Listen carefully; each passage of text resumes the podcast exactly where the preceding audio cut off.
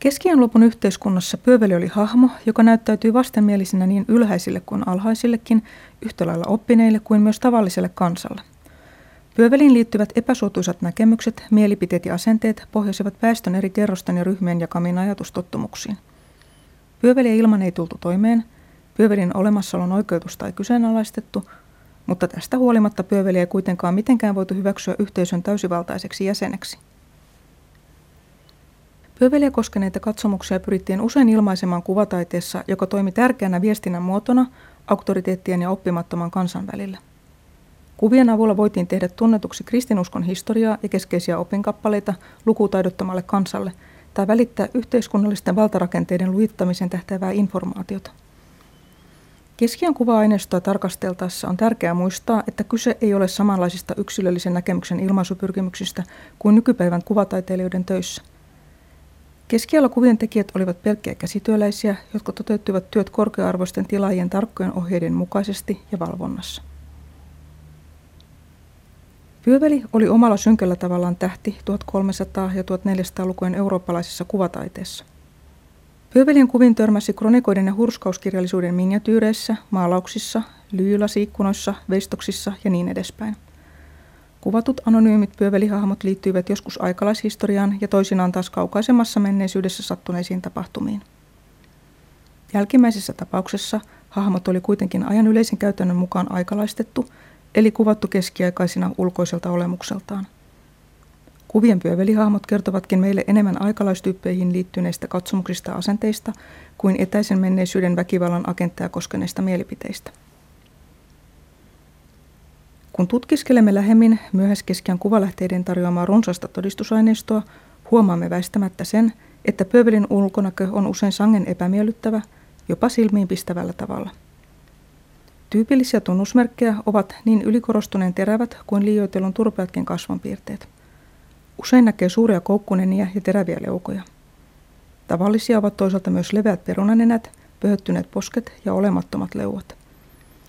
Myös ihon epätäydellisyys eri muodoissaan on tavanomaista. Tarkoitan tässä juonteita ja ryppyjä, näppylöitä ja paiseita. Joskus pyövelin ihon sävyltään huomiota herättävän tumma. Muista pöövelin ulkonäköä pilaavista tekijöistä voidaan mainita kaljut päät tai takkuiset hiuskuontalot, tulehtuneet silmät, vääristyneet ilmeet ja irvistykset, avoimet suut, josta näkyvät epämuodostuneet tai harvat hampaat. Hyviä esimerkkejä myöhäiskeskiän Suomesta tarjoavat vaikkapa uplantilaisen Petrus Henrikssonin Kalanin kirkkoon vuonna 1470 tekemä seinämaalaus Pyhän Erasmuksen marttyyrikuolemasta. Tai mainitussa kirkossa sijainnut Barbar-alttari, jonka teki hampurilainen Meister Franke noin 1415 ja joka on tänään nähtävissä Suomen kansallismuseossa. Pyövelin epämiellyttävällä ulkonäöllä keskeään uskonnollisissa ja maallisissa kuvissa ei ollut juurikaan tekemistä todellisen elämän pyöveleiden fyysisten piirteiden kanssa. Kyse ei ollut varsinaista muotokuvista, vaan pyrkimyksistä välittää viestiä ala-arvoisuudesta ja synnistä. Keskiän lopun yhteiskunnassa ja kulttuurissa yksilön ulkonäölle annettiin suuri painoarvo. Ajan käsitysten mukaan ruumis ja sielu muodostivat erottamattoman kokonaisuuden ja fyysisiä piirteitä pidettiinkin henkilön sisäisen olemuksen ulkoisena ilmauksena. Kauneus tulkittiin usein jumalallisen armon merkiksi. Rumus taas kytkettiin syntiin, alhaiseen ja pahaan. Rumaksi nähtiin kaikki normaalista liiaksi poikkeavat piirteet, olivatpa ne sitten synnynnäisiä tai sairauden tai onnettomuuden aiheuttamia. Käsitykset fyysisestä kauneudesta ja rumuudesta juonsivat juurensa kauas antiikin aikaan. Perusteita näkemyksille ja uskomuksille saatiin myös raamatusta, jossa erilaiset ruumiilliset vaivat ja poikkeavuudet liitettiin epätäydelliseen luonteeseen. Keskiellä ajateltiin, että kauneuden ja rumuuden alkuperä oli yhtäältä jumalallinen, mutta toisaalta myös horoskoopin määräämä. Suurta suosiota saavuttivat fysionomiset oppaat, joissa selvitettiin, miten ruumiillisia piirteitä tuli tulkita – ja miten ne viittasivat tiettyihin henkisiin ominaisuuksiin ja taipumuksiin. Tutustuessa näihin oppaisiin monet pyövelien tuntomerkit saavat selityksensä. Tavallisen kansan ensyklopediaksi tarkoitetussa paimenten kalenterissa todetaan, että esimerkiksi kyömynenä, siis tyypillinen pyövelin tunnusmerkki myöhäiskeskiän kuvataiteessa, on pahan, petollisen ja hekumallisen luonteen merkki. Keskiän lopun ihmisten oli helppo tunnistaa pyöveli kuvataiteen tuotteesta myös silmiinpistävän vaateparen vuoksi. Tavallisia piirteitä olivat niukkuus ja epäjärjestys. Usein pyövelin ihon myötäiset housut on kuvattu haaroista revenneinä tai nyöreistä irronneina. Joskus pyöveli esiintyy pelkkiin lyhyisiin alushousuihin puettuna. Kontrasti on melkoinen verrattuna hyvällisiin ja kunnianarvoisiin henkilöihin, joiden vartaloa verhoavat väljät, pitkät asut. Ne ovat kuvissa aina kaunissa järjestyksessä ja huolellisesti laskustetut. Keskiän lopun kulttuurissa yhteiskunnassa, jossa vaatetuksen sosiaalinen merkitys oli erittäin suuri, asun puutteellisuus ja huolimattomuus oli hyvin paheksuttua. Tämä piirre yhdistettiin alaluokkiin, mielenvikaisuuteen ja kehnoon moraaliseen luonteeseen. Pyövelin ohella puolipukeisina tai vaatteet epäjärjestyksessä esiintyivät taiteessa ja kirjallisuudessa talonpojat, työläiset, tuomitut rikolliset, narit ja hullut, villi-ihmiset, pakanajumaluudet ja henkilöidyt paheet. Vaatteiden puuttuminen voi kuitenkin myös ilmetä neutraalissa tai myönteisessä merkityksessä, kuten esimerkiksi tieteellisissä kuvauksissa sekä kuvattaessa Aatamia ja Eevaa Edenin puutarhassa tai pelastettuja ylösnousemuksen päivänä. Myös väreillä oli suuri merkitys pyövelin vaateparan kuvaamisessa. Tavanomaisia olivat raidat, kirkkaat värit ja negatiiviset väriyhdistelmät. Värikontrastien käyttö oli perinteinen stigmatisoimisen menetelmä keskiän taiteessa. Paheksutun hahmon asu tai jokin sen osa oli värinsä kautta voimakkaassa kontrastissa kaikkeen muuhun samassa kuvassa. Toisaalta sellaiset väriyhdistelmät kuin punainen ja musta, punainen ja keltainen tai vihreä ja keltainen auttoivat kytkemään pyövelin demonisiin olentoihin, vääräuskoisiin, rikollisiin ja yhteiskunnan paarioihin. Yleiset käsitykset ihmiskehosta, kauneudesta ja rumuudesta, pukeutumisesta ja muodista – heijastuivat siis monin tavoin pyövelien kuviin, jotka puolestaan vahvistivat omalta osaltaan jo olemassa olevia näkemisen ja kokemisen tapoja. Pyövelin hahmon eräänä tehtävänä oli määrittää kehollisen kauneuden ihannetta esittämällä sen vastakohtaa. Mitä tulee vaatteiden kuvaamiseen, kertovat kuvat monissa tapauksissa enemmän vaatemuotoja koskeneista mielipiteistä kuin todellisten yksilöiden tai ryhmien pukeutumistavoista. Jos Pyöveli olikin tähtiroolissa keskiän kuvataiteessa, hän oli siinä varsinkin tuon kauden teatterissa ja eritoten mysteerinäytelmissä, jotka olivat raamatun kertomusten ja pyhimystarinoiden dramatisointeja. 1400-luvulla valtaisen suosion saavuttaneet mysteerinäytelmät olivat kuvataiteen ja kansanomaisen saanan ohella tärkein foorumi, jonka kautta kansan laajoille joukoille opetettiin kristinuskon historiaa ja keskeisiä opinkappaleita. Tehtiin selväksi eroa hyvän ja pahan välillä – samalla kommentoiden useita ajankohtaisia aiheita. Myös näyttämöllä oli tapana esittää pyöveli ja muut alkuperäiseen tarinaan ympätyt sivuhenkilöt aikalaistyyppeinä, eikä siis pyrkiä kuvaamaan historiallisia yksilöitä ja ryhmiä. Pyöveleiden hallitsevia luonteenpiirteitä olivat julmuus ja väkivaltaisuus, mikä ei ole erityisen yllättävää. Useissa näytelmissä esiintyi tappamisen intoa uhoava sotilaspyöveleiden joukko.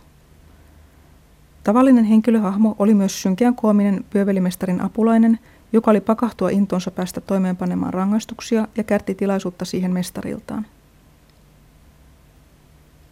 Teatterinäyttämöllä pyövelit esitettiin henkilöinä, jotka nauttivat raasta väkivallasta ja kärsimyksen tuottamisesta vain niiden itsensä vuoksi. Pyöveleitä ei kiinnostanut lainkaan tuomioiden oikeudenmukaisuus. Silloin kun pyöveli ei kuvattu suoranaiseksi sadistiksi, hän suhtautui täysin välinpitämättömästi tuomitun pelkoon ja tuskaan.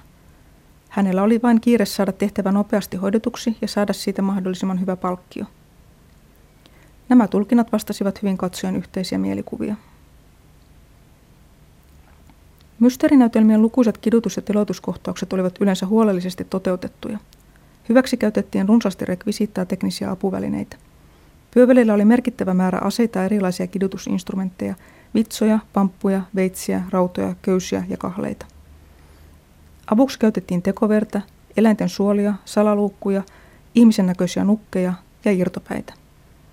Näin voitiin näyttävällä tavalla toteuttaa esimerkiksi mestauskohtaus tai neljällä hevosella paloiksi repiminen.